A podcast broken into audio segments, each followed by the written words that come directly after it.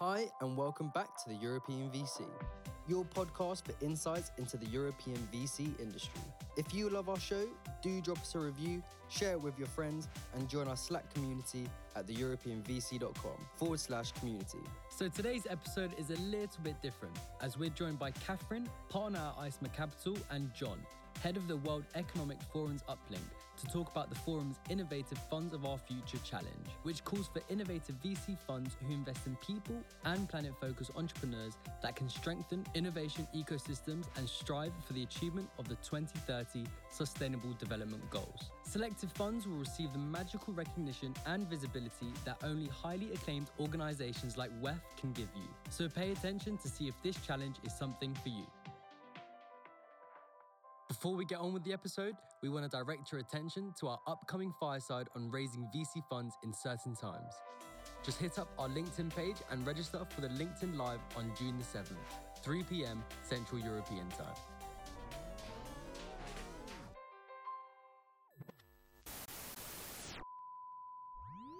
John, Catherine, welcome to the European VC. Thank you for joining us. How are you today? Hey guys, it's great to be here.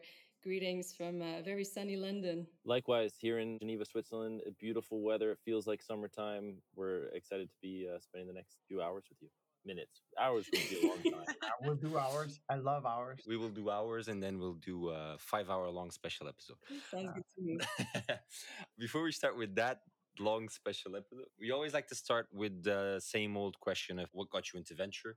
Since John, for you, the question will have to be slightly adapted. Let's start with Catherine. So, Catherine, why the hell did you end up in venture? Guide us through that story and what led you to where you are today. Yeah, thanks, David. This is such a good question that you ask because one of the things that I find so cool about our industry is that people come from really quite a range of backgrounds, right, in terms of education and careers. So, in my case, I guess I always had a thing for founders. I come from an entrepreneurial family, although it's about as far away from tech as you can imagine. It was a mining company in Canada. Wasn't that tech at the time? well, I don't know that it is tech today. It's still pretty old school. But I guess you know, I got to witness firsthand a lot of the kind of joys and less so joyful bits of, of building and running a company.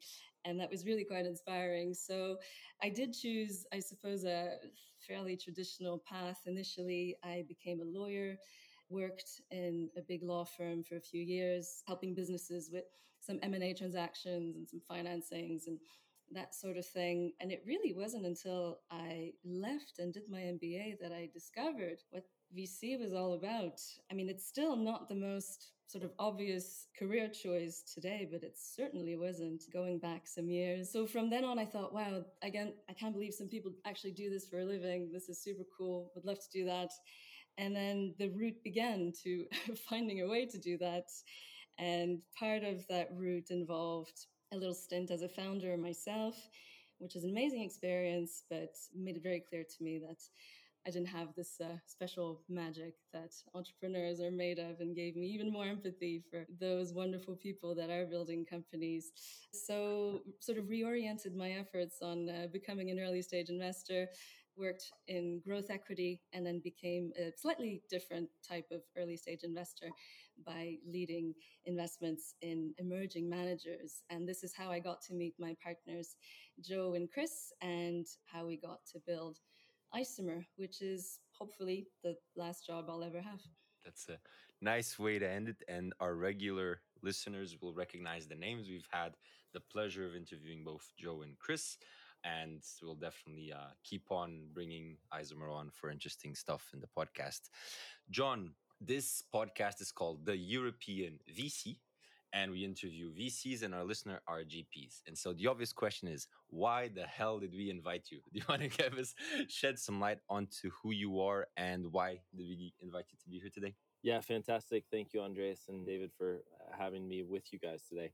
Listen, it's been a bit of an adventure for me. I've been on the fringes of this industry for a long time. I've been leading the World Economic Forum's Young Global Leader community over the last decade.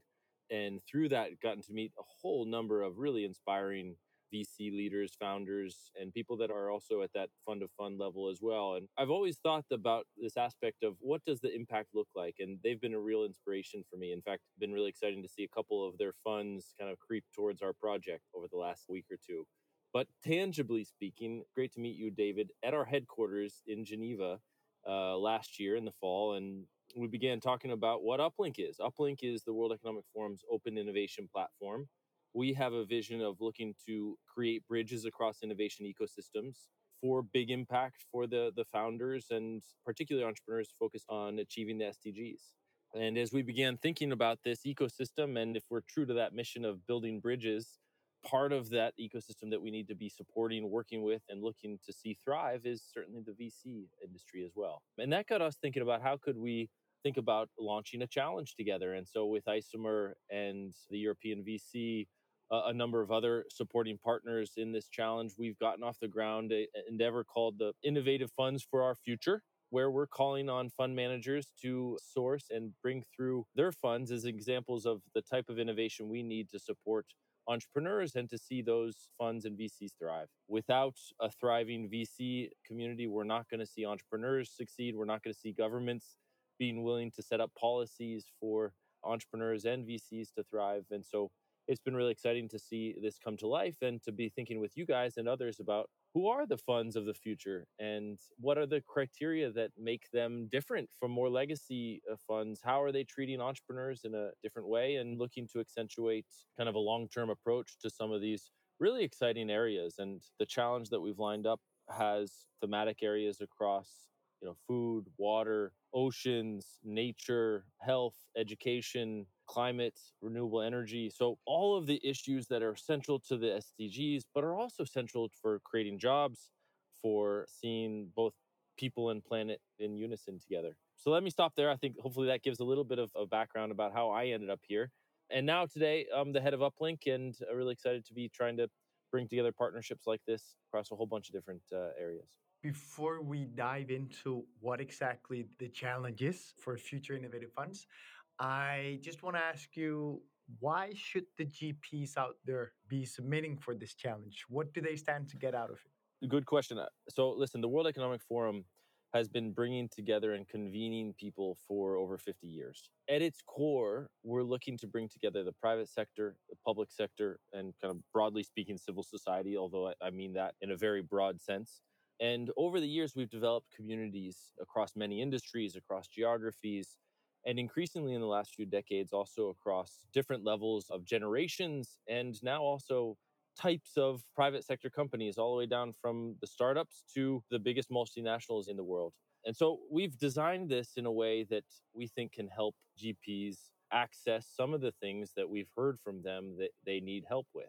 And in fact it's kind of been a nice parallel to what we hear from entrepreneurs a lot of times we hear that in the case of up and coming entrepreneurs like up and coming GPs, recognition and credibility is something that can be helpful.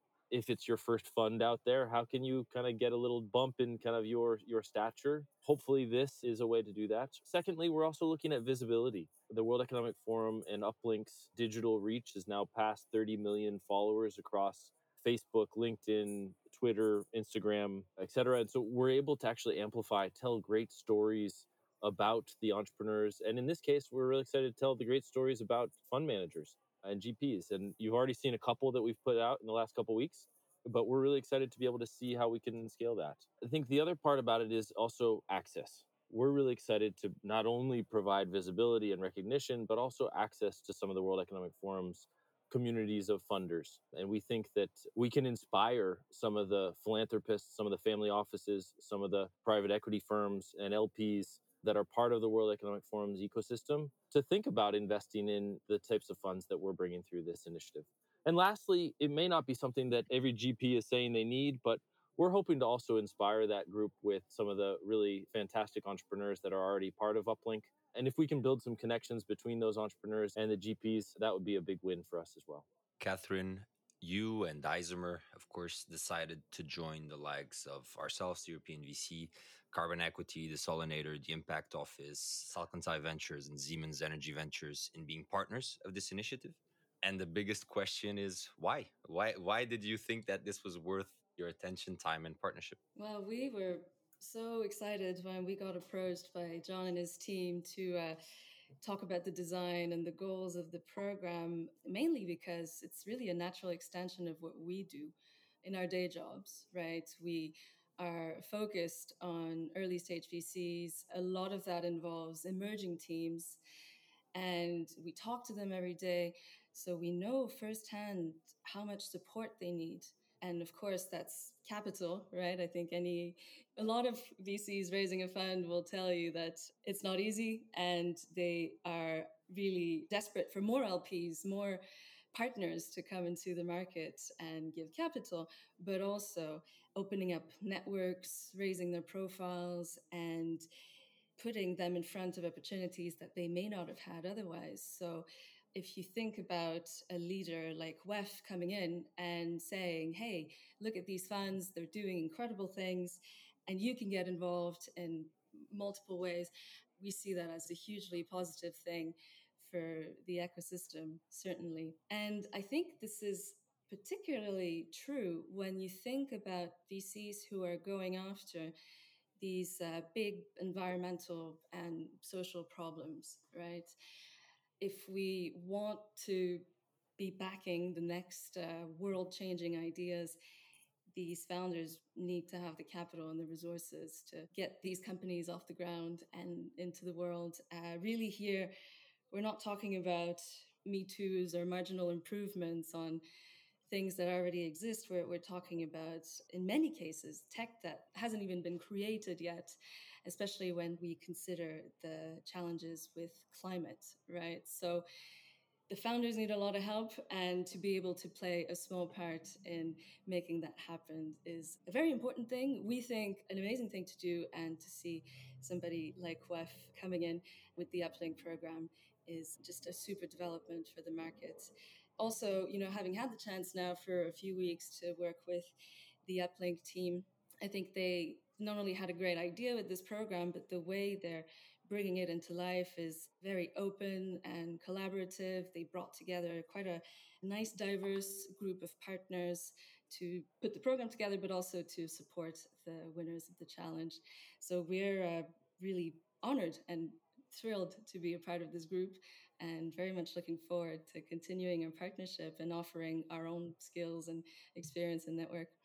Catherine, maybe that's a good chance for us to ask the question back to David and Andreas. Why did you guys get involved? I think the challenges that you state in the beginning, John, with recognition, every emerging manager is looking to find their first cornerstone investor, and that is incredibly difficult. And what we find they need is recognition from the ecosystem that they are um, amongst the best in what they do. They need visibility. And then what they bring typically themselves is the access to founders and deal flow. So, solving for that first part, which is on the LP side, that is exactly what they need. And that's why we very much believe that this program, this challenge had the potential to really make a difference. But then at the same time, it's also attacking one of the areas that we feel the most that we should be helping finance more GPs and which is of course the SDGs. David, do you want to comment on it or can I kick it back to John?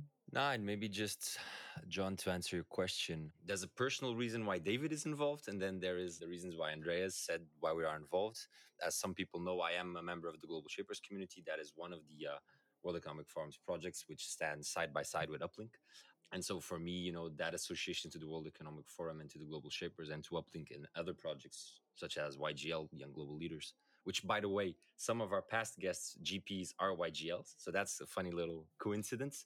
So I just want to be involved as much as I can and help drive impact in local communities. And that that's the mission of, of Global Shapers. And, you know, I, I could talk for hours about non VC related stuff, which I won't. But that's a big reason for David wanting to be involved. And then what's actually funny about what Andreas said is if we look at the first kind of tagline we had for the European VC, it was something around the lines of championing the best emerging VCs. And that's literally what you just kind of said, John, right? It's recognition, it's visibility. And if we see at our own syndicate activity, which we launched in January, it's about driving capital to these emerging VCs. So that's the third topic that you raised. So the match is there. It's so obvious. We had to be involved. We had to help, and we're we're super hyped about being involved, and hopefully we can help. What I wanted to kick back with, John, was to say, okay, you've given the big overview, but maybe we could dive in a bit more detail. Could you tell us more what the program holds for managers and also how they go about applying and, and so on? Yeah, listen, we're trying to get the word out as much as we can. So, the first, how do you apply? If you follow Uplink or the World Economic Forum, it's all across our feeds on Facebook, LinkedIn, Twitter, Instagram. I'd say one out of every 10 or so posts that the forum makes is about Uplink. It's one of four live challenges that we have right now. So it's innovative funds for our future is the challenge. So you can look to find it through one of those feeds or go to uplink.weforum.org and you can find it as one of the banner challenges right on the homepage of the website. We're trying to make it easy, right? We want to make sure that uh, people aren't spending hours and hours filling out forms. I've even submitted a dummy myself it took me about 10 minutes pretending to be a VC to fill out the form. I, I got most of it from this VC's website. So it's not like it's things that are going to be too difficult to filter through. And we're going to make it easy for people to apply. And then once we get kind of the top qualified ones, we are going to send out a follow up questionnaire, probably to the top 20 or 30% after an internal assessment. And what we're really excited about in terms of partnering with people is that we're getting great ideas. People are plugging their networks, trying to find who amongst their communities and of the VCs that they work with or people that they know in that sector are able to apply. And then we have experts from each of the supporting partners and a few others who are going to help us evaluate. And so that's kind of, let's say, top 20, 30%, we're going to narrow down and hopefully end up with 30 or 40 that a selection panel will review. Our aim is to have some diversity, if I'm really honest. Partly, we want to be recognizing the top, you know, four or five funds across each of these thematic areas, and we're looking to have geographic diversity as well. I know this is the European VC.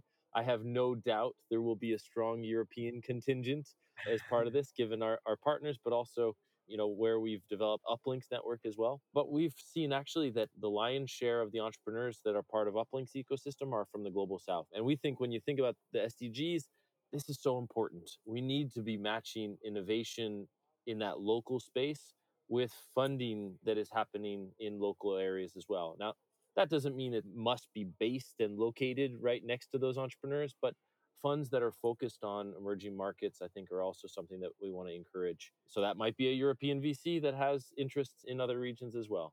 That's a little bit about how to apply and how we're going to go about evaluating them. Some of the criteria that we think of that are really important, perhaps we can get into later on, but once they're uh, selected, we then have kind of a built-in onboarding process, both digitally as well as through virtual en- engagements.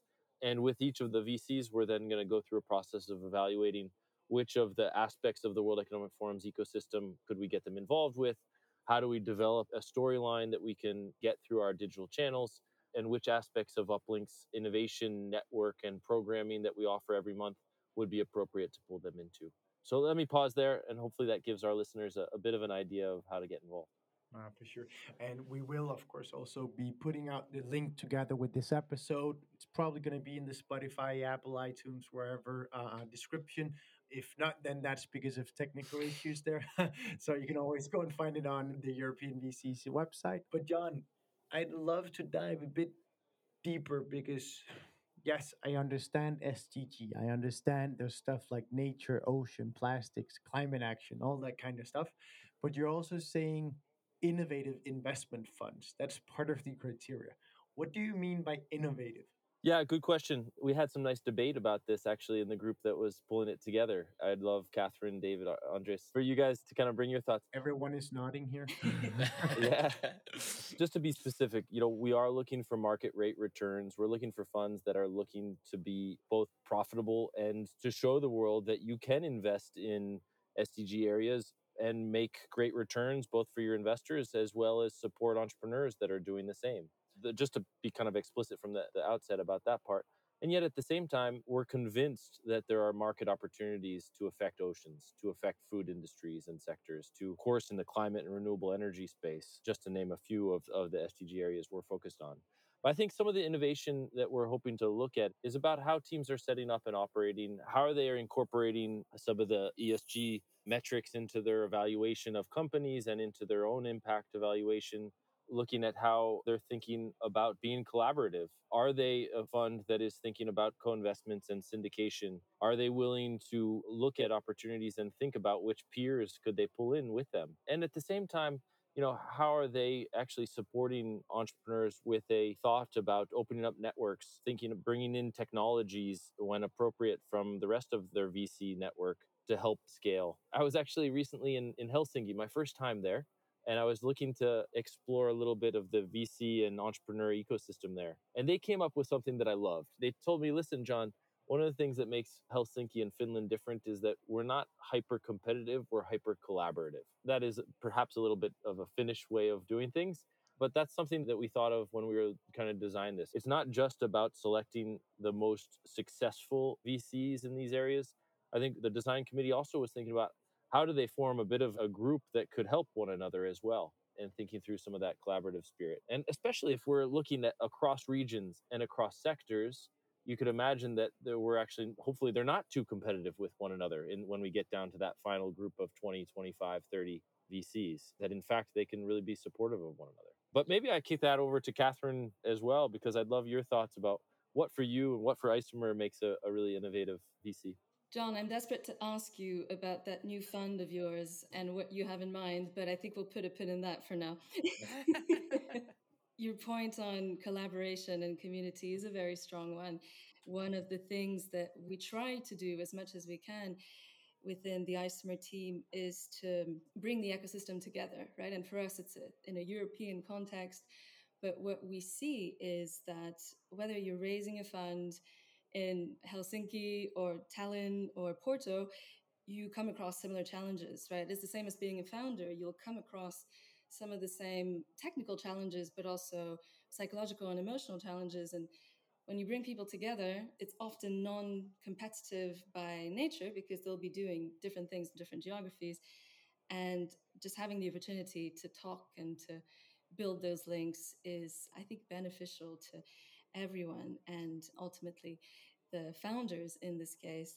I think for us, innovative is bringing something to the market that has a little bit of an edge, right? Something that only you can do as an investor because you're bringing together your experience, expertise, view, vision, and your uh, investment strategy. And you're putting something in front of founders that is very compelling, right? Because you can support them in a way that the other players in the market are not. So it takes many, many different shapes. And if you look at our portfolio of funds, certainly you could see quite a, a few iterations of what innovative could mean. But I think it's the same way you would look at a company, right? It's something that uh, hasn't necessarily been done before and is bringing a very positive solution to the market. John, I'm sitting here looking, and for everyone listening in, all this sounds big and great. And what does it really mean? When you go on the site of Uplink, you actually have a very clear bulleted list that says this is what we're looking for. So for all of you, do go there. But I'm looking at one of them and I'm thinking, okay, all of that looks standard. That's what we expect from an LP. But then you've got one here that says evidence of a values based approach to their operations, investment thesis, due diligence, and term sheets. What is evidence of a values based approach? Yeah, good question. We're looking for, in that aspect, somewhat about your track record and portfolio. In some ways, actions speak bigger than words, right? We do ask in the submission form for examples of who you've invested in. That is not made publicly available, but it helps through the evaluation process. And you don't have to put it if you're not comfortable, but that's something that, that gives us a sense of what are the types of companies that you are putting your money behind? So that's one aspect. The second is just a little bit of visibility about what does your team look like. Where there's another one that gets to that point uh, in the description. We're looking for teams that are putting forward a gender balanced uh, leadership and team structure for their VC. How are you incorporating some really important elements of inclusion in your setup, but also in the companies that you're investing in? So, do you have evidence of investing in female led enterprises as well? And then I think some of it is going to come through in a follow up questionnaire. We're going to be actually asking people to describe what is their investment thesis. And our hope is that people will be able to look at the criteria that we're looking to evaluate and interpret it themselves. What would you describe in your own VC as the aspect that is innovative that we've asked earlier in the conversation? That is an example of a value based approach. Let's be honest. this is going to mean something different to a VC that's sitting in Europe, in Switzerland, than it will be in Portugal, and certainly to somebody that's sitting over in Malaysia or in Peru. And so we really want to, you know, take that cultural consideration into mind when we're looking at this. We're excited to actually, you know, gain some perspective of what do people think is a value-based approach in their own environment, and that'll be part of the fun part of this, I think. I remember a conversation in the panel or whatever we call that, the group working with this, where we talked about can you be a value based VC and then at the same time also be a Cayman based VC? so, yes, it is always. Yeah, paying a, taxes. Uh, Should people be paying taxes? yeah, I pay sure, my taxes. but fact of the matter is that, and that's the exact discussion we had, right? Then you have a VC that have investors that all say, well, uh, I'd love to put in 20 million, really help cornerstone your fund, but I do all my investments through uh, the Virgin Isles, and I need you to incorporate there. Hmm, okay.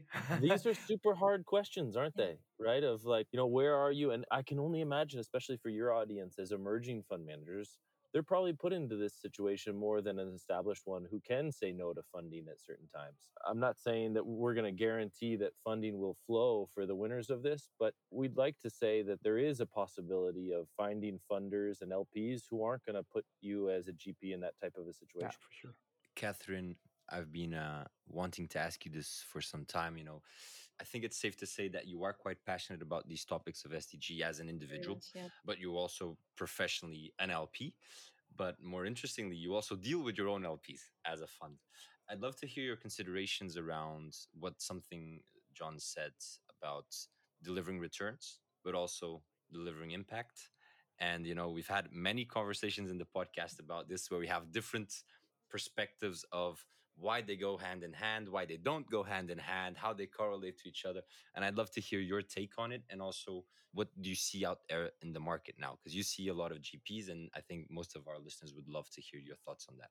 Yeah, that's something that I could uh, talk about for a long time. And I think you'll hear uh, different views on this across the industry. But, you know, to be honest, even within our own team, right? What I think I can say is we're big believers in using capital for positive outcomes, right? That's really what kind of brought us together to build Isomer. Our love of founders and the potential for tech to make the world better. And it sounds quite trite, but it's true. That's what kind of gets us up in the morning. But we're also commercial investors. We promise our LPs excellent returns. And if any of them are listening, there is no change to that. and we've uh, delivered on that so far, and we absolutely will continue to do that. Having said this, I think the evidence, certainly of recent years, is that it's possible to strike a balance, right?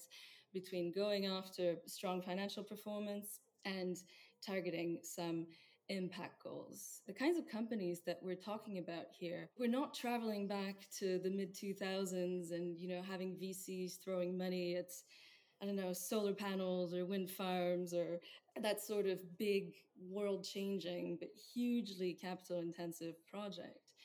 We're looking at very sort of venture companies, if you will. First of all, the market opportunities are massive, right? If you're going after big problems like CO2 emissions or solving packaging or education, right? Just in terms of scale and in terms of potential, that will get any investor excited for sure. But also, these founders, they're applying tech innovation to issues. So, using the kinds of approaches and tools that we're a little bit more familiar with, right? Whether that's sort of software to optimize or to improve some processes. And of course, there's a fair bit of hardware, but often with a very strong software component, and the hardware bit is well understood by many of the um, European VCs that we work with. So they take this approach to solving a problem. And in a way, it's quite similar to other models that we've seen, right? It might be a SaaS approach that is, you know, in line with some of the more typical companies that we see. So I guess it is more clear today that with relatively little capital and a reasonable amount of time, you can build a great company and have a good outcome as a VC. And I think this is where there's a clear difference from maybe what we might have been talking about in terms of impact investing or clean tech. I don't know, 10, 15 years ago. So, in our view, the um, approach that Uplink is taking makes a ton of sense. You're really aligning those two goals of strong performance, but also impact. And in our view, financial returns not only can be aligned with those of more traditional VCs, but they should be aligned because the more success comes from these purpose driven or you know impact companies call them what you will it just brings more attention and more weight right? You think about how tesla has sort of spearheaded and accelerated so much development for electric cars and i know it's not maybe the perfect example. There's some not so positive things that can be said about tesla but it got very very big and very very successful right? And if the kinds of companies that we're talking about here reach a level of success and scale in their respective fields, it's just going to prove our point, right? So I'm quite excited to have this discussion, you know, five, ten years from now. And it's something that I track closely in our portfolio, right? The companies that are SDG aligned versus those who are not. And how are they building their teams? How are they growing revenue? How are their NAVs comparing? It's early days, there's early conclusions. But again, ask me again in five years' time. But don't you also think it's somewhat about how society is changing, both businesses and consumers? So any B2B company or entrepreneur is seeing that there's a, now a demand for companies to think about their carbon offset. Absolutely. And so, uh, you know, one of the entrepreneurs that we're supporting is called Pachama. They just secured a $55 million Series B round after subsequent Series A and seed rounds in the last year and a half. And this is a great example of a company who is, they're doing you know cloud computing and satellite imagery to let's say regulate and observe how carbon offset projects are actually taking place and so there's going to be a real market for these this because businesses are becoming aware of the need to be focused on the climate issues and climate action likewise i think also for consumers so b2c companies as well right how many of us are buying sustainable products or using sustainable transport in the cities that we live in? This whole aspect of what a sustainable investment is and what a sustainable company does has just changed so dramatically over the last decade. We're in a really exciting space where people don't have to sacrifice returns when they're thinking about investing in companies that are focused on a better planet and better societies. Totally agree with that, John. I think there's a very special alignment at the moment between all of the stakeholders, if you will, right? So, you know, we've talked about the investors that are becoming a little bit more minded in how they back companies and the kind of difference they want to make into the world. So VCs are thinking about that partly because their LPs are asking those questions, right? Mm-hmm.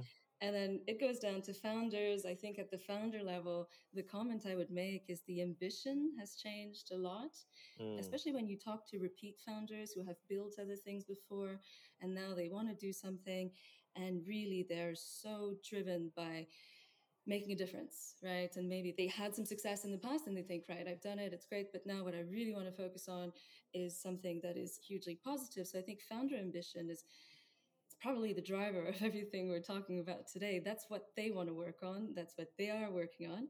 And around this ambition, they're able to build amazing teams, right? And hire quicker, high quality people that maybe otherwise wouldn't have joined this small startup that can't really pay them properly, but they don't care because there is a purpose and it gets them excited. Consumers, you've talked about, I think that the mindset and the decision making process has changed a lot and purpose driven companies have a big edge here. And also and this is a bit of more of the um, boring kind of driver but i think an important one uh, regulation plays a big role right?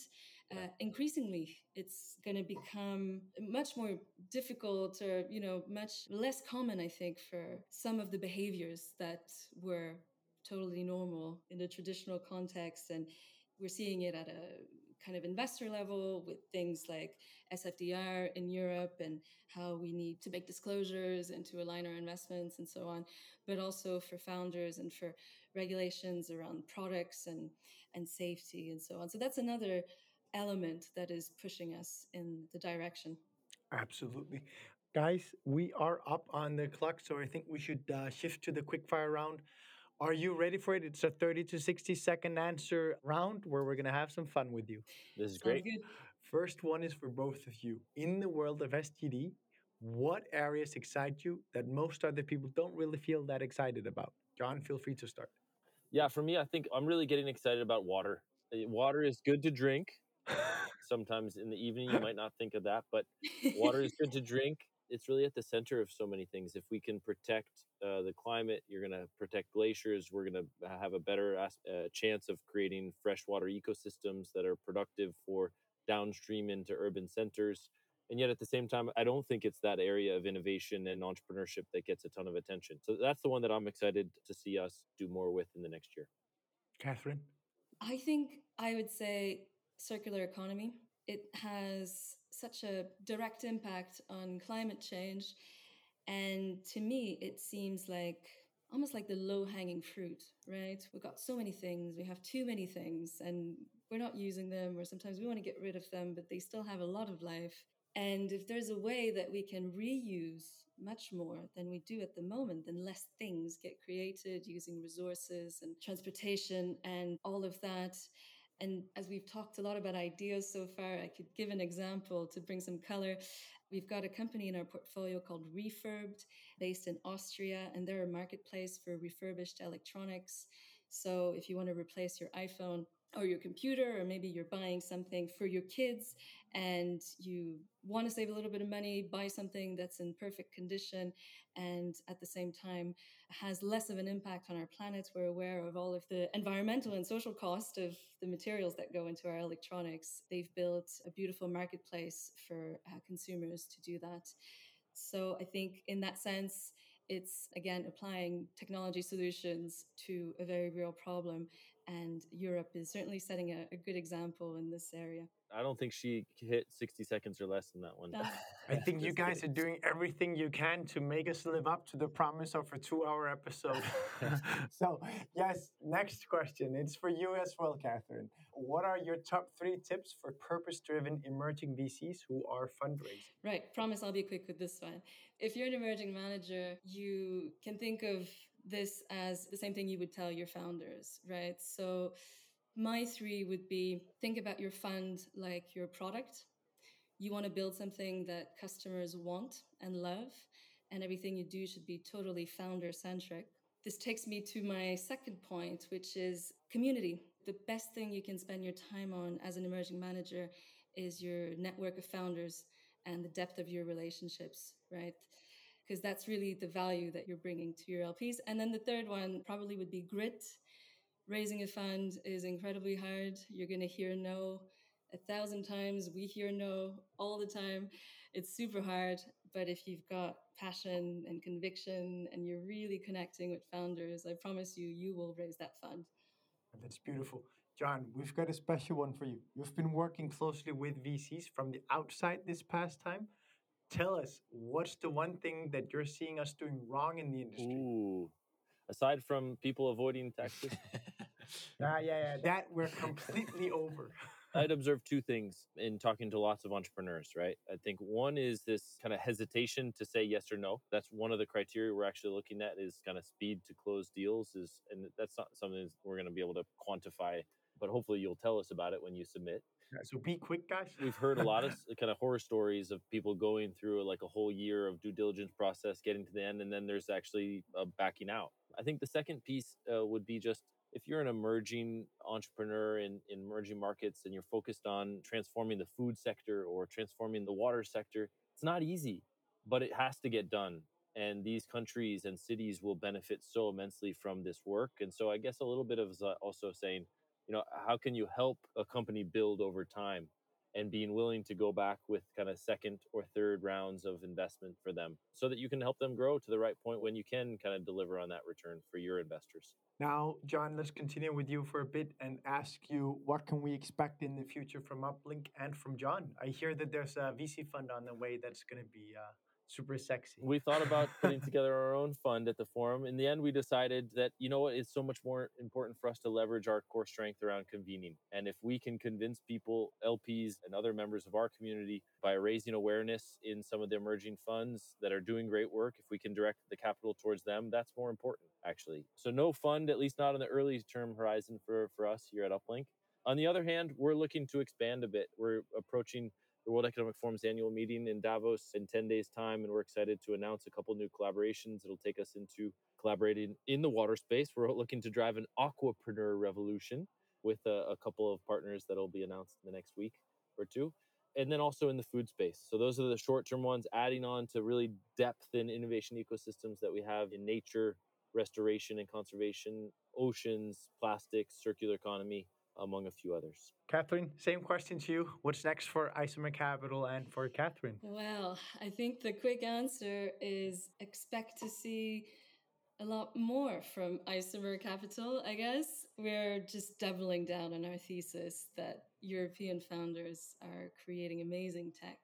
So we're going to continue to back these great VCs and companies that we find in all corners of Europe. And I think doing that, you know, we're making sure that we're staying close to the ground and listening to our portfolio and the broader market to kind of really understand what they need, right? And this came across from John's comment, and I think as as investors, that's it's kind of our duty to see how best we can support entrepreneurs. Of course, there's capital, but there's other form of things that we do that can help out founders and VCs who sometimes they need liquidity options and we'll do secondary transactions for founder shares or VC interests, especially in areas that are quite cutting edge, right? There's, I think, some forms of support that we don't even know about as we're spending more time and kind of weird and wonderful things around climate, but also around, you know, Web3 and crypto as investors. We're, you know, going to need to do a lot of work to keep up with the entrepreneurs that are building great companies. Exciting times for everyone here. Catherine, John, thank you so much for joining us at the European VC. Both of you are long-standing friends of us and of our community. And so hope to see you around and you know you can count on us for whatever. Thanks so much. And if you're listening in, guys, visit uplink, uplink.weforum.org. And there's a banner there and just apply and it takes 10 minutes, probably even less worst case scenario, you get connected to an amazing network of people who are ethos aligned with you. Thank you for having us. It was an absolute pleasure to have this talk. Love the podcast. Keep doing your great work, and we'll talk very soon. Thanks, guys. Really appreciate it. Thank you for listening to this week's episode of the European VC, your podcast for insights into the European VC industry. If you love our show, do drop us a review, share it with your friends, and join our Slack community at theeuropeanvc.com forward slash community. And don't forget, if you would like to suggest topics or guests for future episodes, join our community and help make the best pod for everything European VC. And if you are about to raise a fund or an international round, do let us know and we'll be happy to introduce you to relevant investors.